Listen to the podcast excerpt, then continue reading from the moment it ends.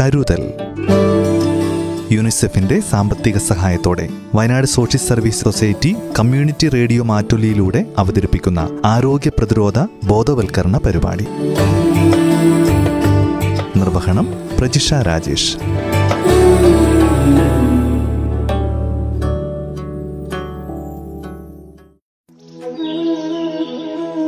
നമസ്കാരം എല്ലാ പ്രിയ ശ്രോതാക്കൾക്കും കരുതലിന്റെ പുതിയൊരധ്യായത്തിലേക്ക് സ്വാഗതം. വാക്സിനേഷന്റെ അടിസ്ഥാന തത്വങ്ങളെക്കുറിച്ച് കഴിഞ്ഞ കരുതലിന്റെ അധ്യായത്തിലൂടെ ശ്രോതാക്കൾ മനസ്സിലാക്കിയല്ലോ. ഇന്നത്തെ അധ്യായത്തിൽ യൂണിവേഴ്സൽ ഇമ്മ്യൂണൈസേഷൻ പ്രോഗ്രാം എന്നാൽ എന്താണെന്ന് മനസ്സിലാക്കാം.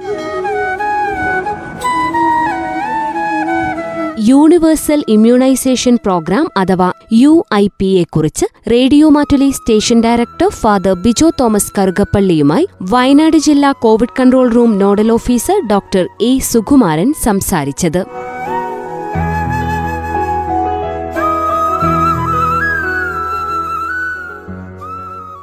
അപ്പോൾ പ്രതിരോധ ശേഷി ഈ ഇമ്മ്യൂണൈസേഷനിൽ കൂടി നേടാൻ പറ്റും. സ്വമേധയാ തന്നെ ചിലപ്പോൾ ചില അസുഖങ്ങളുണ്ട് ഉദാഹരണമായിട്ട് ഇപ്പോൾ ജർമ്മൻ മീസിൽസ് എന്ന് പറഞ്ഞ അസുഖം. അത് സാധാരണ നിലയിൽ വലിയ കുഴപ്പമൊന്നും ഉണ്ടാക്കില്ല കുട്ടികളിലൊക്കെ അത് അങ്ങ് വന്നു പോകും. പക്ഷെ പെൺകുട്ടികളിൽ പ്രത്യേകിച്ചും ഇവർ കുറച്ച് പ്രായമായിട്ട് ഇത് വരികയാണെങ്കിൽ പ്രത്യേകിച്ച് കല്യാണം കഴിച്ച് പ്രസവ സമയത്തിന്റെ ആ സമയത്തൊക്കെയാണ് ആ രോഗം വരുന്നതെങ്കിൽ ഗർഭസ്ഥ ശിശുവിന് ദോഷം ചെയ്യും. അപ്പോൾ അതിനെന്താ പരിഹാരം? ഒന്നുകിൽ ഈ കുട്ടികൾക്ക് നേരത്തെ ഇതങ്ങ് വന്നു പോകണം അതെ. അത് വെച്ചാൽ വന്നു പോയി കഴിഞ്ഞാൽ അതിന്റെ ലൈഫ് ലോങ് അതിന്റെ ആ ഒരു ഇമ്മ്യൂണിറ്റി അതിന്റെ പ്രൊട്ടക്ഷൻ കിട്ടും. അതേ സമയത്ത് ഗർഭാവസ്ഥയിലാണ് വരുന്നതെങ്കിൽ ഗർഭസ്ഥ ശിശുവിന് പ്രശ്നമുണ്ടാകും. അപ്പോൾ നമ്മൾ പറയുന്നത് വെച്ച് കഴിഞ്ഞാൽ ഒന്നുകിൽ ഈ കുട്ടികൾ ഗർഭിണികളാകുന്നതിന് മുന്നേ ഈ രോഗം വന്നു പോകട്ടെ നോക്കാം. അതല്ലെങ്കിൽ അവർക്ക് നേരത്തെ നമ്മളൊരു ഇമ്മ്യൂണൈസേഷൻ കൊടുത്ത് അവരെ പ്രൊട്ടക്ട് ചെയ്തു. അതിനുവേണ്ടി ഏത് തരത്തിൽ ഇപ്പൊ നമ്മൾ അതിനാണ് നമ്മൾ എം ആർ വാക്സിനേഷൻ എന്ന് പറഞ്ഞിട്ടുള്ള ഒരു ക്യാമ്പയിൻ ഏത് സമയത്താണ് ചെയ്യുന്നത്? അത് ഇപ്പോൾ കുട്ടികൾക്ക് സ്കൂൾ ഏജിലാണ് കൊടുക്കുന്നത്. പതിനെട്ട് വയസ്സിന് കഴിഞ്ഞ് എല്ലാവർക്കും കൊടുക്കാം. പതിനെട്ട് സ്കൂൾ വയസ്സ് ഏജ് പതിനെട്ട് വയസ്സ് ഇമ്മീഡിയറ്റ്ലി ഇമീഡിയറ്റ്ലി ആ അറൗണ്ട് ആ പീരീഡിൽ കൊടുത്തു കഴിഞ്ഞാൽ കുട്ടികൾ കല്യാണം കഴിച്ച് ഗർഭിണിയാകുന്ന സമയത്ത് എപ്പോഴും ഇതിന്റെ പ്രൊട്ടക്ഷൻ ഉണ്ടാവും. പിന്നെ ഒരു ബൂസ്റ്റർ ഡോസിന്റെ ഒന്നും കാരണം ഇത് നല്ല പ്രൊട്ടക്ഷനാണ് അതാണ് ഞാൻ പറയുന്നത് ചില രോഗങ്ങൾ ഒന്നുകിൽ ഇമ്മ്യൂണൈസേഷനിൽ കൂടിയോ അല്ലെങ്കിൽ രോഗം വന്നിട്ടോ കിട്ടുന്ന ആ പ്രതിരോധ ശേഷി ദീർഘകാലം നിലനിൽക്കും. അത് ലൈഫ് ലോങ് പ്രൊട്ടക്ഷനായി ഈ പതിനെട്ട് വയസ്സ് കഴിഞ്ഞ എല്ലാ പെൺകുട്ടികൾക്കും ഈ തരത്തിലുള്ള വാക്സിനേഷൻ സ്വീകരിക്കുന്നത് എവിടെ വെച്ചാണ്? പിള്ളേർക്ക് അതിനെക്കുറിച്ചുള്ള അറിവ് എവിടെ നിന്ന് കിട്ടുക? നമ്മളിപ്പോൾ ഒരു മൂന്നാൽ വർഷം മുമ്പേ അത് വളരെ വ്യാപകമായ രീതിയിൽ ഇന്ത്യ ഒട്ടുക്ക് ക്യാമ്പയിൻ മോഡിൽ നടത്തി. ശരി. എം ആർ ക്യാമ്പയിൻ അതുവരെയുള്ള കുട്ടികൾക്ക് അത് കൊടുക്കാൻ വേണ്ടിയിട്ട് വിവാഹിതരാകാൻ പോകുന്ന കുട്ടികൾക്ക് വേണ്ടിയിട്ട്. ഇപ്പോൾ അതിനുശേഷം ഒരു പക്ഷേ ഇപ്പം ഞാൻ അതിന് ഒരു ഒരു ഒരു പെൺകുട്ടി ഈ പ്രദേശം ഒരു ലോക്കലി താമസിക്കുന്ന കൊച്ച് ഒരിക്കലും ഒരു അസുഖം വരാത്തപ്പോൾ അത് ആശുപത്രി പോവാറില്ല. ആശുപത്രി പോകാറില്ലാത്തത് കൊണ്ട് തന്നെ അതിനൊരു മരുന്നിന്റെ ഒരു ചിന്ത വന്നിട്ടില്ല. ഓക്കെ. അങ്ങനെ നിൽക്കുന്ന ഒരു ലോക്കലി നറിഷ്ഡ് ആയിട്ടുള്ള ഒരു കൊച്ചിനെ നമ്മൾ എങ്ങനെയാണ് അതിന് നമുക്ക് രണ്ട് വഴികളുണ്ട്. ഒന്ന് ഈ വാക്സിൻ കുട്ടികളുടെ നമ്മുടെ ശൈശവ പീരിയഡ് ചൈൽഡ്ഹുഡ് വാക്സിന്റെ ഗ്രൂപ്പിൽ പെടുത്തി. ശരി. നാഷണൽ ദേശീയ തലത്തിൽ തന്നെ. ശരി. അപ്പോൾ അത് നമ്മൾ കമ്പൽസറി ആയിട്ട് കൊടുത്തോളും. ശരി. കണ്ട ഇഞ്ചക്ഷൻ വാക്സിനേഷൻ എടുക്കാത്ത കുട്ടികളെ. രണ്ടാമത് വെച്ച് കഴിഞ്ഞാൽ നമ്മൾ ഇതിന് പീരിയോഡിക്കായിട്ട് ഒരു ക്യാമ്പയിൻ കൊടുക്കണം. ശരി. വ്യാപകമായിട്ടുള്ള പ്രചരണം കൊടുക്കണം. ശരി. എന്നിട്ട് അവർക്ക് ഈ ഈ എം ആർ എന്ന് പറഞ്ഞിട്ടുള്ള ഒരു വാക്സിൻ ഇപ്പോൾ അടുത്ത കാലത്ത് ഇറങ്ങിയിട്ടുണ്ട്. അതും മീസിൽസും റുബല്ലേ രണ്ടിനും കൂടി ചേർത്തിട്ടുള്ള വാക്സിനാണ് അത്. രണ്ടും ഏറെക്കുറെ ഒരു- ഒരേപോലത്തെ അസുഖമാണ്. പക്ഷേ ഈ വാക്സിൻ കൊടുത്തു കഴിഞ്ഞാൽ നല്ല രണ്ട് വാക്സിനാണ് ഒറ്റ വാക്സിൻ ഒറ്റ നേരത്തെ നമ്മൾക്ക് മീസിൽസിന് സെപ്പറേറ്റും റുബല്ലേക്ക് സെപ്പറേറ്റും ആയിരുന്നു. ശരി. ഇപ്പോൾ നമുക്കത് കമ്പൈൻഡ് ആയിട്ടുള്ള വാക്സിൻ രണ്ട് തരം വാക്സിൻ കമ്പൈൻഡ് ആയിട്ടുണ്ട്. ഒന്ന് എം ആർ വാക്സിൻ ഒന്ന് M M R vaccine. Measles mumps rubella ഇതെല്ലാം കുട്ടികൾക്ക് ഇപ്പം നമ്മൾ മാൻഡേറ്ററി ആയിട്ട് കൊടുക്കാൻ തുടങ്ങിയിരിക്കുന്നു അപ്പോൾ അങ്ങനെ കിട്ടാത്ത എവിടെയെങ്കിലും ഉണ്ടെങ്കിൽ ആ കുട്ടികളെ കണ്ടെത്തി കൊടുക്കാനുള്ള മോപ്പപ്പ് ക്യാമ്പയിനുകളും നടക്കുന്നുണ്ട്. ശരി. അപ്പോൾ അതാണ് അതിന്റെ ഒരു ഒരു എന്താ പറയുക പശ്ചാത്തലം എന്ന് പറയാവുന്നത്. തീർച്ചയായിട്ടും. പിന്നെ ഈ ഇമ്മ്യൂണൈസേഷൻ എനിക്ക് തോന്നുന്നു നമ്മൾ പറയുമ്പോൾ പണ്ട് കാലത്തൊന്നും ഈ എൺപത്തഞ്ചിന് മുമ്പേ ഈ നമുക്കൊരു പ്രോഗ്രാം ഉണ്ടായിരുന്നു എക്സ്പാൻഡഡ് പ്രോഗ്രാം ഓഫ് ഇമ്മ്യൂണൈസേഷൻ എന്ന് പറഞ്ഞിട്ട്. ദേശീയ തലത്തിൽ തന്നെ നയന്റീൻ സിക്സ്റ്റി മുതൽ ദേശീയ തലത്തിൽ നടപ്പാക്കുന്നതാണ് ഈ എക്സ്പാൻഡഡ് പ്രോഗ്രാം ഓഫ് ഇമ്മ്യൂണൈസേഷൻ പക്ഷേ അതിൽ ആ സമയത്ത് നമുക്ക് ഇതിന്റെ എന്താ പറയുക കവറേജ് എല്ലാ സ്ഥലത്തും കൃത്യമായിട്ട് എത്താനുള്ള ബുദ്ധിമുട്ടുകളൊക്കെ ഉണ്ടായിരുന്നു. അങ്ങനെയാണ് എൺപത്തി അഞ്ച് മുതൽ ഈ നമുക്കൊരു പ്രോഗ്രാം യു ഐ പി എന്ന് പറഞ്ഞിട്ടുള്ള പ്രോഗ്രാം യൂണിവേഴ്സൽ ഇമ്മ്യൂണൈസേഷൻ പ്രോഗ്രാം യൂണിസെഫിന്റെ അങ്ങനെ ഫണ്ടഡ് യൂണിസെഫും ഡബ്ല്യു എച്ച്ഒയും കൂടി സപ്പോർട്ട് ചെയ്തുകൊണ്ട് അതിൽ ഏറ്റവും പ്രധാനപ്പെട്ട ഒരു ഘടകം എന്ന് വെച്ച് കഴിഞ്ഞാൽ ഈ സമയത്താണ് ഈ വാക്സിനുകൾ വാക്സിനുകൾ തന്നെ എങ്ങനെ നമ്മൾ കൃത്യമായിട്ട് സൂക്ഷിക്കണം എങ്ങനെ ഇത് കൈകാര്യം ചെയ്യണം. ഇതിപ്പോൾ നമ്മൾ സൂക്ഷിക്കുന്ന സ്ഥലത്ത് നിന്ന് ഇഞ്ചക്ഷൻ കൊടുക്കുന്ന ഹെൽത്ത് സെന്ററുകളിലേക്ക് എത്തിക്കുമ്പോൾ പോലും ശ്രദ്ധിക്കേണ്ടതായിട്ടുള്ള ചില കാര്യങ്ങളുണ്ട്. അതായത് വാക്സിൻ ട്രാൻസ്പോർട്ടിലുള്ള ചില റൂൾസ് ആൻഡ് ഗൈഡ് ലൈൻസ് ഒക്കെ വന്നത് അപ്പോഴാണ് കൃത്യമായിട്ടുള്ള മാർഗനിർദ്ദേശം അത് അത് കഴിഞ്ഞാൽ ആ മുമ്പുള്ള ഇമ്മ്യൂണൈസേഷനുകളിൽ പലപ്പോഴും പൂർണമായിട്ട് ഫലപ്രാപ്തി കിട്ടാതിരിക്കാനുള്ള കാരണങ്ങൾ ചിലപ്പോൾ ഇത് വേണ്ട രീതിയിൽ സൂക്ഷിക്കാതെ വേണ്ട രീതിയിൽ സംരക്ഷിക്കാതെ ശരിയായ ഊഷ്മാവിൽ വെക്കാതെ എടുത്തു കൊണ്ടുപോയി നമ്മൾ സാധാരണ മരുന്ന് കൈകാര്യം ചെയ്യുന്ന പോലെ ചെയ്തത് കൊണ്ടായിരിക്കാം ഫലപ്രദമാകാതിരുന്നത്. വെറുതെ പോയി പോയോ എന്നുള്ള സംശയം വന്നു. അപ്പോൾ നോക്കിയപ്പോൾ ഓരോ വാക്സിനും കൃത്യമായിട്ടുള്ള അന്തരീക്ഷോത്മാവിൽ ഊഷ്മാവ്. സൂക്ഷി സൂക്ഷിക്കണം ഓപ്റ്റിമം ടെമ്പറേച്ചറിൽ ചിലത് നമുക്ക് സാധാരണ റൂം ടെമ്പറേച്ചറിൽ വെച്ചാൽ മതി. ബി സി ജി പോലുള്ള വാക്സിനുകൾ അത് എത്ര ഇപ്പോൾ ലേശം ചൂട് തട്ടിയാലും കുഴപ്പമില്ല. പക്ഷേ മീസിൽസ് പോലുള്ള വാക്സിനോ ഒരല്പം ചൂട് കൂടിപ്പോയാൽ അത് നശിച്ചു പോകും. പോളിയോ വാക്സിൻ അതും ചിലപ്പോൾ നമ്മൾ കുറച്ച് നേരം വെയിലത്ത് വെച്ച് കഴിഞ്ഞാൽ പിന്നെ അത് കൊടുത്തിട്ട് കാര്യമില്ല. അത് വെള്ളം പോലെയാണ് അപ്പോൾ നമ്മൾ വിദഗ്ധർ തീരുമാനിച്ച് ഇതിങ്ങനെ പോരാ. ഇതിന് കൃത്യമായിട്ടുള്ള മാനദണ്ഡങ്ങൾ ഉണ്ടാക്കണം ഏതൊക്കെ വാക്സിൻ എത്ര ടെമ്പറേച്ചറിൽ സൂക്ഷിക്കണം. അപ്പോൾ അതിനെയാണ് നമ്മൾ കോൾഡ് ചെയിൻ സിസ്റ്റം എന്ന് പറഞ്ഞിട്ടുള്ള ഒരു സംവിധാനം വന്നത്. കോൾഡ് ചെയിൻ സിസ്റ്റം അത് നമുക്ക് അറിയേണ്ടത് ശരിക്കും നല്ലതാണ് വാക്സിൻ ഉണ്ടാക്കുന്ന ഫാക്ടറി. മുതൽ അവസാനം ഇത് കൊടുക്കുന്ന ഒരു ഗ്രാമപ്രദേശത്തെ ഒരു സെന്റർ വരെ. കുറേ സ്ഥലങ്ങൾ കടന്നിട്ടാണല്ലോ വരുന്നത്. ഇത്രയും ഡിസ്റ്റൻസ് കവർ ചെയ്യാൻ ഓരോ ജംഗ്ഷനിലും നമ്മൾ എന്തൊക്കെ ചെയ്യണം? എങ്ങനെയായിരിക്കണം അത് സൂക്ഷിപ്പ്? ഇപ്പോൾ വാക്സിൻ ഉണ്ടാക്കുന്ന ഫാക്ടറികളിലാണെങ്കിലും ഉണ്ടാക്കുന്ന സ്ഥലത്ത് കൃത്യം ഇപ്പം നമ്മുടെ ഈ റൂമിലെ എ സി പോലെ അതിന് ടെമ്പറേച്ചർ ഉണ്ട് അതെ. ഉണ്ടാക്കുമ്പോൾ. അത് അതിന്റെ കുപ്പികളിലേക്ക് മാറ്റിക്കഴിഞ്ഞാൽ സൂക്ഷിക്കാൻ. ഇത്ര നാൾ സൂക്ഷിക്കാൻ. ഒരു ദിവസത്തേക്ക് സൂക്ഷിക്കൊണ്ടുവെങ്കിൽ അതിന് ഇത്ര ടെമ്പറേച്ചർ മതി. ഒരു മാസം വെക്കണമെങ്കിൽ ഇത്ര ടെമ്പറേച്ചർ വേണമെന്നുള്ളത് മൂന്ന് മാസത്തേക്ക് വേണമെങ്കിൽ അത്ര ടെമ്പറേച്ചർ അപ്പോൾ അതിനനുസരിച്ച് ടെമ്പറേച്ചർ സെറ്റ് ചെയ്തിട്ടുള്ള ഉപകരണം പ്രത്യേക ഉപകരണങ്ങൾ. അതിനെയാണ് നമ്മൾ ഈ കോൾഡ് ചെയിൻ സിസ്റ്റം എന്ന് പറഞ്ഞത്. അപ്പോൾ അതിൽ ഉപകരണങ്ങളിൽ പ്രധാനമായിട്ടും റെഫ്രിജറേറ്റേഴ്സ് വലിയ റെഫ്രിജറേറ്റേഴ്സ് റൂം തന്നെ ഫ്രീസറായിട്ട് വെച്ചിരിക്കുന്ന റൂമുകൾ പിന്നെ ഇത് ഹെൽത്ത് സെന്ററുകളിൽ സൂക്ഷിക്കാനുള്ള ഐ എൽ ആർ എന്ന് പറഞ്ഞിട്ടില്ലേ? ഒരു തരം ഐസ് ലൈൻ റെഫ്രിജറേറ്റർ ബോക്സ് പോലുള്ള.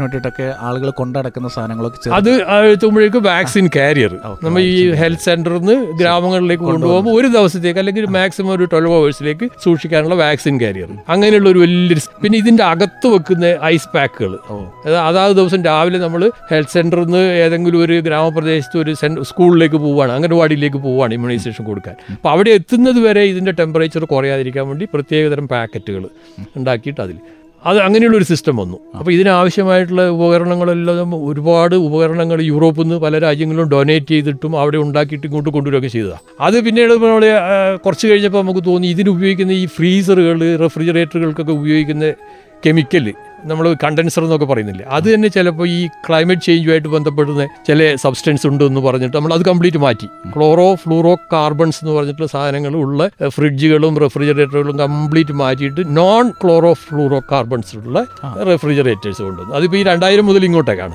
കഴിഞ്ഞ പത്ത് ഇരുപത് വർഷമായിട്ട് ഉപയോഗിക്കുന്നതിൽ ഒന്നും തന്നെ സി എഫ് സി ഉപയോഗിക്കുന്നില്ല. കാരണം ഈ സി എഫ് സി ഒക്കെ ഭയങ്കരമായിട്ട് അങ്ങനെ പറഞ്ഞു. അപ്പോൾ അത്ര കെയർഫുൾ ആയിട്ട് ഇത് കൈകാര്യം ചെയ്തിട്ടുണ്ട്. ഇനി ഇതിനേക്കാളൊക്കെ ഉപരി ഏറ്റവും അവസാനം വന്നതെന്ന് വെച്ച് കഴിഞ്ഞാൽ ഈ വാക്സിൻ വയലുകളുണ്ട്. ചെറിയ ചെറിയ കുപ്പിയോ അല്ലെങ്കിൽ ട്യൂബോ. അതിന്റെ മേലെ തന്നെ നമ്മളൊരു മാർക്കർ കൊണ്ടുവച്ചു. വാക്സിൻ വയൽ മോണിറ്റർ എന്ന് പറഞ്ഞിട്ട് വി വി എം അതൊരു ഇതായിരിക്കും ഒരു സ്ക്വയർ ഒരു സ്ക്വയറിലുള്ള ഒരു കളർ ഒരു ലൈറ്റ് ബ്ലൂ കളറിൽ ഒരു വൈറ്റ് സ്ക്വയർ ഇത് അതിന്റെ മേലെ സ്റ്റിക്ക് ചെയ്ത് വെക്കും. ഇതിന്റെ അകത്തുള്ള വാക്സിൻ ഏതെങ്കിലും കാരണവശാൽ കേടായി കഴിഞ്ഞാൽ ഈ ഈ സ്ക്വയറിലെ വൈറ്റിന്റെ കളർ മാറിയിട്ട് ഫെയ്ഡ് ചെയ്യും അത്. ലൈറ്റ് ബ്ലൂ അല്ലെങ്കിൽ ഇതിന്റെ ഈ ബ്ലൂ കളർ കംപ്ലീറ്റ് ബ്ലൂ തന്നെ ആയി പോകും അപ്പോൾ നമുക്ക് മനസ്സിലാക്കാം ഈ വാക്സിൻ. ഡിഫക്റ്റീവ് ആയിപ്പോയി ടെമ്പറേച്ചർ മാറിപ്പോയി ഇതിന്റെ അപ്പോൾ ഇത് ഉപയോഗിക്കാൻ പാടില്ല. അങ്ങനെയുള്ള ഒരു സംവിധാനവും കൊണ്ടുവന്നിട്ടുള്ളതാണ്. അതായത് ഞാൻ പറഞ്ഞു വരുന്നത് വെച്ചാൽ വളരെ എന്താ പറയുക ശ്രദ്ധാപൂർവം ഇതിന്റെ ഈ ടെമ്പറേച്ചർ മെയിന്റെയിൻ ചെയ്യാൻ വേണ്ടി റൈറ്റ് ഫ്രം ഇതിന്റെ പ്രൊഡക്ഷൻ മുതൽ അവസാനത്തെ കുട്ടിക്ക് കുത്തിവെക്കുന്നത് വരെയുള്ള ആ ഒരു അതിന്റെ അതിന്റെ ആ കംപ്ലീറ്റ് ഡിസ്റ്റൻസ് കവർ ചെയ്യുമ്പോഴും ടെമ്പറേച്ചർ നഷ്ടപ്പെടാതിരിക്കാനും വാക്സിന്റെ പൊട്ടൻസി നഷ്ടപ്പെടാതിരിക്കാനും ശ്രദ്ധയുണ്ട്. അതുകൊണ്ട് നമുക്ക് ഉറപ്പാക്കാം ഇതെല്ലാം നല്ല സാധനങ്ങൾ തന്നെയാണ് ഈ കൊടുക്കുന്നത് എന്നുള്ളത്. ഈ വാക്സിനുകൾ അങ്ങനെ കൊടുത്തതുകൊണ്ടാണ് ഇന്നിപ്പോൾ ലോകത്തിൽ ഈ പോളിയോ ഇറാഡിക്കേഷനും മീസിൽസ് എലിമിനേഷനും ഒക്കെ സാധ്യമായിട്ടുള്ളതെന്ന് വേണം പറയാം. അത് വളരെ ശാസ്ത്രീയമായിട്ട് തന്നെ ചെയ്തുകൊണ്ടിരിക്കുന്ന ഒരു കാര്യമാണ്. അതിൽ എല്ലാ ഗവൺമെന്റുകളും വളരെ ആക്റ്റീവായിട്ട് ഇൻവോൾവ് ചെയ്തിട്ടുണ്ട്. അപ്പോൾ ഇത് പറഞ്ഞു വരുമ്പോൾ എനിക്ക് തോന്നുന്നു വേറെ നമ്മൾ പറയേണ്ട ചില കാര്യങ്ങൾ ഈ വാക്സിൻ എതിരായിട്ടുള്ള കുറേ പ്രചരണം നടക്കുന്നുണ്ടല്ലോ. ഈ വാക്സിൻ ഏത് കൊടുത്തു കഴിഞ്ഞാലും ഇപ്പം നമുക്കറിയാം ഇതിന്റെ ഇമ്പാക്റ്റ് ഏതാണ്ട് ഇപ്പോൾ ബോധ്യമായി സ്മോൾ ബോക്സ് പോയി. മീസിൽസ് ഏറെക്കുറെ കുറഞ്ഞു. കോവിഡിന്റെ കാര്യത്തിലാണെങ്കിൽ ഏറെക്കുറെ കുറഞ്ഞു. നൂറ് ശതമാനം ആയില്ലെങ്കിലും കുറഞ്ഞു. വാക്സിൻ ഇല്ലാത്ത കുറേ രോഗങ്ങൾ ഇപ്പോഴും പ്രശ്നമായിട്ട് നടക്കുന്നുണ്ട്. ഇതിനെതിരായിട്ട് നമുക്ക് കുറേ വാക്സിൻ റിസർച്ചും നടക്കുന്നുണ്ട്. പക്ഷേ അതേ സമയത്ത് തന്നെ ഒരു ഭാഗത്ത് വാക്സിൻ എതിരായിട്ടുള്ള പ്രചരണം അതായത് ആളുകളെ സംബന്ധിച്ചിടത്തോളം ഇത് പുറത്തു നിന്ന് ഒരു എക്സ്ട്രാ സാധനം എന്റെ ശരീരത്തിലേക്ക് ഞാൻ മനഃപൂർവം അല്ലാതെ ആഡ് ചെയ്യുമ്പോൾ എന്റെ ശരീരത്തിന് അതിന് അതിന്റെതായ തരത്തിൽ റിയാക്ഷൻസ് ഉണ്ടാവും. അല്ലെങ്കിൽ എന്റെ എന്തെങ്കിലും ഒരു ഒരു ഒരു കപ്പാസിറ്റിക്ക് ഒരു കോട്ടം സംഭവിക്കുമെന്നൊരു ചിന്തയാണ് മനുഷ്യന്റെ ഉള്ളിലുള്ളത്. പലപ്പോഴും ഒരു പക്ഷേ ഒരു മുതിർന്ന ജനറേഷനിലേക്ക് നോക്കിക്കഴിഞ്ഞാൽ ഇതുവരെ ഞാൻ ആശുപത്രി പോയിട്ടില്ല. എനിക്കിതുവരെ ഒരു കുഴപ്പം ഉണ്ടായിട്ടില്ല. എന്ന് ഞാൻ മരുന്ന് കഴിക്കാൻ തുടങ്ങിയോ? അന്നാണ് പ്രശ്നം ഉണ്ടാ ഇങ്ങനത്തെ കുറെ ചിന്തകളുള്ള ആളുകൾ നമ്മുടെ ചുറ്റുപാടും ഉണ്ട്. അതെ അതെ. അതുകൊണ്ടാണ് കുറച്ച് എഡ്യൂക്കേറ്റഡ് ആയിട്ടുള്ള ആൾക്കാരാണോ അതുകൊണ്ട് ഇത് എന്താണ് സിസ്റ്റം എങ്ങനെയാണ് ഏതിനെയാണ് സ്വാധീനിക്കുന്നത്? എങ്ങനെയാണ് നമുക്ക് ശരീരത്തിൽ പ്രതിപ്രവർത്തനം നടത്തുന്നതിനെ കുറിച്ച് കൃത്യമായ ധാരണയുണ്ടെങ്കിൽ ഇന്നത് ഇന്നതിന് കോട്ടമില്ല എന്ന് മനസ്സിലാക്കാൻ പറ്റും. പൊതുവെയുള്ള ചിന്തകൾ സാറിന് കുറച്ചുകൂടെയൊക്കെ നന്നായിട്ട് ജീവിതാനുഭവത്തിൽ അറിയാമെന്ന് വിചാരിക്കുന്നു. അതെ അതെ. അതെ അത് ഞാൻ മനസ്സിലാക്കിയത് ഇപ്പോൾ കുറേയൊക്കെ ഈ എഡ്യൂക്കേറ്റഡ് ആയിട്ടുള്ള ആൾക്കാരുടെ ഇടയിലാണ് ഇത്തരം ശരി. ഈ കോ ഈ വാക്സിന് എതിരായിട്ടുള്ള ഒരു ഒരു ഒരു നമ്മളൊരു സ്വയം ഒരു സ്റ്റാൻഡ് എടുക്കുകയും വാക്സിൻ വേണ്ട എന്നുള്ള എനിക്ക് അറിയുന്ന കുറേ ആൾക്കാരുണ്ട്. വാക്സിനേഷനൊന്നും ആവശ്യമില്ല. ഫാദർ പറഞ്ഞ പോലെ നമ്മുടെ ബോഡി സ്വയം അത് കൈകാര്യം ചെയ്തോളും. അതെ. പക്ഷേ അവിടെ നമുക്ക് പറയാമെന്ന് വെച്ചാൽ എല്ലാ കാര്യവും നമ്മൾ ബോഡിക്ക് കൈകാര്യം ചെയ്യാൻ പറ്റില്ല. പ്രത്യേകിച്ച് പുതിയ പുതിയ രോഗങ്ങളുണ്ടാകും അതെ. അതിനാണ് നമ്മൾ എമേർജിങ് ഡിസീസസ് ഈ പുതിയ രോഗങ്ങൾക്ക് ഈ ആദ്യം നമ്മൾ പറഞ്ഞല്ലോ ഒരു ഒരു വിദേശ ഏതെങ്കിലും ഒരു അണു നമ്മുടെ ശരീരത്തിൽ വന്നു കഴിഞ്ഞാൽ അതിനെ കുറേ ചെറിയ മട്ടിലൊക്കെ ആണെങ്കിൽ ബോഡി കൈകാര്യം ചെയ്യും. പിന്നെ കുറേ കാലം കഴിയുമ്പോൾ അത് വീണ്ടും നമ്മുടെ ശരീരത്തിൽ വരുമ്പോൾ അത് ഓർമ്മിച്ചിട്ട് ഇത് ഇപ്പം പണ്ട് വന്ന ആളാണ്. ഇയാളെ നമുക്ക് കൈകാര്യം ചെയ്യാൻ പറ്റും എന്നുള്ളത് പക്ഷേ ചിലതിനെ നമുക്ക് കൈകാര്യം ചെയ്യാൻ പറ്റില്ല. അതിനാണ് ഈ നോവൽ ഡിസീ വൈറസുകൾ എന്നൊക്കെ പറയുന്നത്. പുതിയ എമേർജിങ് ഡിസീസസിന് ആലോചിച്ചിട്ട് പിടികിട്ടുന്നില്ല. ഇവൻ കൊറോണ ഉണ്ടായ ഇവന് ഏതാണെന്നുള്ളത് നമ്മൾ ഒരു സെല്ലിനും മനസ്സിലാക്കാൻ കഴിയുന്നില്ല. അപ്പോൾ നമുക്കതിനെ എന്താ പറയണ്ട്? പ്രതിരോധിക്കാൻ ബുദ്ധിമുട്ടായിരിക്കും. മാത്രമല്ല നമ്മൾ ഇതിനെ പ്രതിരോധിക്കാനുള്ള ശ്രമം നടത്തുന്ന സമയം കൊണ്ട് ഇത് നമ്മുടെ ശരീരത്തിൽ മാക്സിമം ഡാമേജ് ഉണ്ടാക്കി ആൾ മരിച്ചു പോകാനും സാധ്യത. അതുകൊണ്ടാണ് ഈ കുറേ ബുദ്ധിമുട്ട് കുറേ ഡെത്ത് ഉണ്ടായത്. അതെ അതെ അതെ. നിപ്പ വൈറസ് വന്നപ്പോൾ നമുക്ക് സംഭവിച്ചതാണ്. നിപ്പ വൈറസിന് ഇതുവരെ വാക്സിൻ കണ്ടുപിടിച്ചിട്ടില്ല. പക്ഷേ അതൊരു പുതിയ വൈറസാണ്. നമ്മുടെ ശരീരത്തിനോ നമ്മുടെ പരിസരങ്ങൾക്കോ അറിയില്ല ഇത് എന്താണ് സംഭവം എന്നുള്ളത്. നിപ്പ വൈറസിന് നിപ്പ വാക്സിനേഷൻ വൈറസിന് വാക്സിനേഷൻ ആയിട്ടില്ല. അപ്പോൾ നിപ്പ വൈറസിനെ നിപ്പ പ്രതിരോധിക്കാൻ വൈറസ് വന്നാൽ ഏറെക്കുറെ എൺപത് തൊണ്ണൂറ് ശതമാനം മരണം ഉറപ്പാണ്. പക്ഷെ നമുക്ക് നന്നായിട്ട് അറസ്റ്റ് ചെയ്യാൻ സാധിച്ചത് എന്തുകൊണ്ടാണ്? അറസ്റ്റ് ചെയ്യാൻ സാധിച്ചതിന് രണ്ട് കാരണങ്ങളുണ്ട്. ഒന്ന് നമ്മളത് കണ്ടെയ്ൻ ചെയ്യാൻ. നമ്മൾ നമ്മളത് ഉണ്ടായ സ്ഥലം മനസ്സിലാക്കുകയും വളരെ വ്യക്തമായിട്ട് അതിനെ ആ, ലോക്ക്ഡൌൺ അന്നാണ് ആക്ച്വലി നമ്മൾ ഈ ലോക്ക്ഡൌൺ ഒക്കെ കൊണ്ടുവന്നത് ആദ്യം. കണ്ടെയ്ൻ ചെയ്തു. ആ. പ്രദേശത്തേക്ക് ആരും പോകാതെ പ്രദേശം തന്നെ കംപ്ലീറ്റ് ഷട്ട് ഡൗൺ ചെയ്തു. രണ്ടാമത് എന്താണ്? ഇത് ഉണ്ടായ വന്നവർ മുഴുവൻ മരിച്ചുപോയി. ഇരുപതും ആൾക്കാരിൽ വന്ന് പതിനെട്ട് പേരും മരിച്ചു. രണ്ടുപേരെ രക്ഷപ്പെട്ടുള്ളൂ. അപ്പോൾ ഈ മരിച്ച ആളിൽ നിന്ന് പിന്നെ അണുക്കൾ വേറൊരാളിലേക്ക് പോകാൻ സാധ്യത വളരെ കുറഞ്ഞു. അത് വാസ്തവത്തിൽ ഈ വൈറസിന് ഇത് പറ്റിയ ഒരു അബദ്ധമാണ്. ഇവർ മരിച്ച് ഈ കൊറോണക്ക് സംഭവിച്ചതാണ്. വരുന്നവരെല്ലാവരും മരിക്കുന്നില്ല. എൺപത് ശതമാനവും സർവൈവ് ചെയ്യുകയാണ്. പക്ഷേ സർവൈവ് ചെയ്ത ആളിൽ നിന്ന് അണുക്കൾ വേറൊരാളിലേക്ക് പോകുന്നുണ്ട്. അപ്പോൾ ആ രണ്ട് കാരണം കൊണ്ടാണ് നിപ്പയിൽ നമ്മൾ നമുക്ക് കുറച്ച് പെട്ടെന്ന് അറസ്റ്റ് ചെയ്യാൻ പറ്റിയതും ആൾക്കാർ കുറേ മരിച്ചുപോയി. പിന്നെ പെട്ടെന്ന് കണ്ടെയ്ൻ ചെയ്യാനും കഴിഞ്ഞു. മൂന്ന് തവണ ഇപ്പോൾ അതാണ് സംഭവിച്ചത്. അതെ അതെ. അപ്പോൾ അതുപോലുള്ള പുതിയ രോഗാണുക്കൾ വരുമ്പോൾ ബോഡിക്ക് ഇത് ഐഡന്റിഫൈ ചെയ്യാൻ ബുദ്ധിമുട്ടായിരിക്കും. ഐഡന്റിഫൈ ചെയ്ത് കിട്ടിയാലേ നമ്മൾക്കതിനെ പ്രതിരോധിക്കാനുള്ള പ്രതിരോധ ഘടകങ്ങൾ നമ്മുടെ ശരീരത്തിൽ ഉണ്ടാക്കുള്ളൂ. അതിനുള്ള ഒരു എളു- എളുപ്പമാർഗമാണ് വാക്സിനേഷൻ കൊടുക്കുക എന്നുള്ളത്. നമ്മളത് സ്വയം നമ്മുടെ ബോഡി ചെയ്തോട്ടെ എന്ന് വെച്ച് വെക്കുന്നതിൽ തിയററ്റിക്കലി പറഞ്ഞാൽ തെറ്റില്ല. പക്ഷേ അതിന് മാത്രം സമയം ഉണ്ടാവില്ല നമുക്ക്. മാത്രമല്ല എല്ലാ അസുഖങ്ങൾക്കും ബോഡിക്ക് അത്രമാത്രം പ്രതിരോധ ശേഷിയിലേക്ക് വളരാനുള്ള ഒരു സാധ്യത ഉണ്ടാവില്ലായിരിക്കാം. പ്രത്യേകിച്ച് പുതിയ രോഗാണുക്കൾ. പ്രത്യേകിച്ച് പുതിയ രോഗാണുക്കൾ.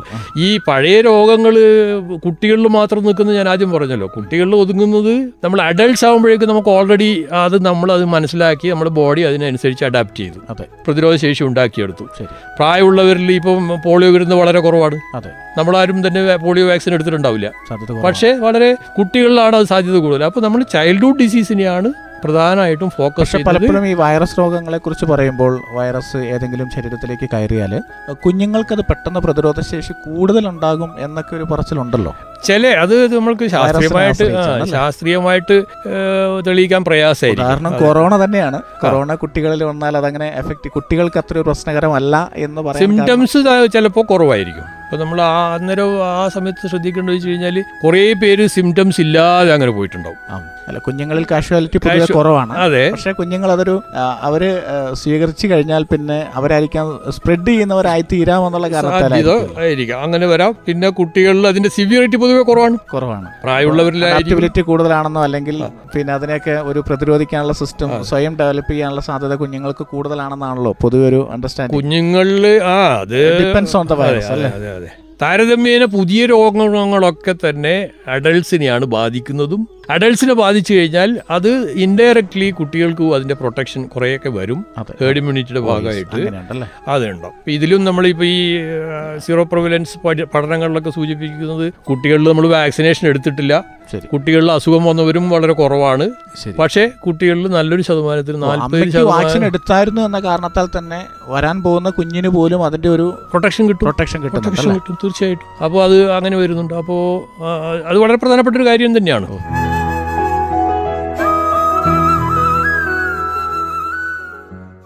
ക്ഷയരോഗത്തിനുള്ള കുത്തിവെപ്പായ ബി സി ജി പിള്ളവാദത്തിനുള്ള പോളിയോ തുള്ളിമരുന്ന് ഡിഫ്തീരിയ വില്ലൻ ചുമ tetanus hepatitis B haemophilus influenza pneumonia എന്നിവയ്ക്കെതിരെയുള്ള വാക്സിനുകൾ അഞ്ചാം പനിക്കെതിരെയുള്ള കുത്തിവെപ്പ് എന്നിവയാണ് യു ഐ പിയിലൂടെ ലഭ്യമായിട്ടുള്ള പ്രധാന വാക്സിനുകൾ. ഈ രോഗങ്ങൾക്കെതിരെയുള്ള എല്ലാ വാക്സിനുകളുടെയും പ്രാഥമിക കുത്തിവെപ്പുകൾ ജനിച്ച് ജനിച്ച് ഒരു വർഷത്തിനകം നൽകുക എന്നതാണ് നാം അനുവർത്തിക്കുന്ന തന്ത്രം. എന്തെന്നാൽ ഈ രോഗങ്ങളെല്ലാം തന്നെ ഒരു വർഷത്തിൽ താഴെ പ്രായമുള്ള കുട്ടികളെ മാരകമായി ബാധിക്കാം എന്നതാണ്. ശ്രോതാക്കൾ ഇന്ന് ഈ പരിപാടിയിലൂടെ കേട്ടത് യൂണിവേഴ്സൽ ഇമ്മ്യൂണൈസേഷൻ പ്രോഗ്രാമിനെ കുറിച്ചാണ്. വിവരങ്ങൾ പങ്കുവച്ചത് Wayanad covid control room nodal officer doctor A Sukumaran.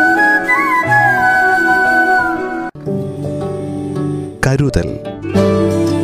യുനിസെഫിന്റെ സാമ്പത്തിക സഹായത്തോടെ Wayanad social service society community radio മാറ്റൊലിയിലൂടെ അവതരിപ്പിക്കുന്ന ആരോഗ്യ പ്രതിരോധ ബോധവൽക്കരണ പരിപാടി. നിർവഹണം പ്രജിഷ രാജേഷ്.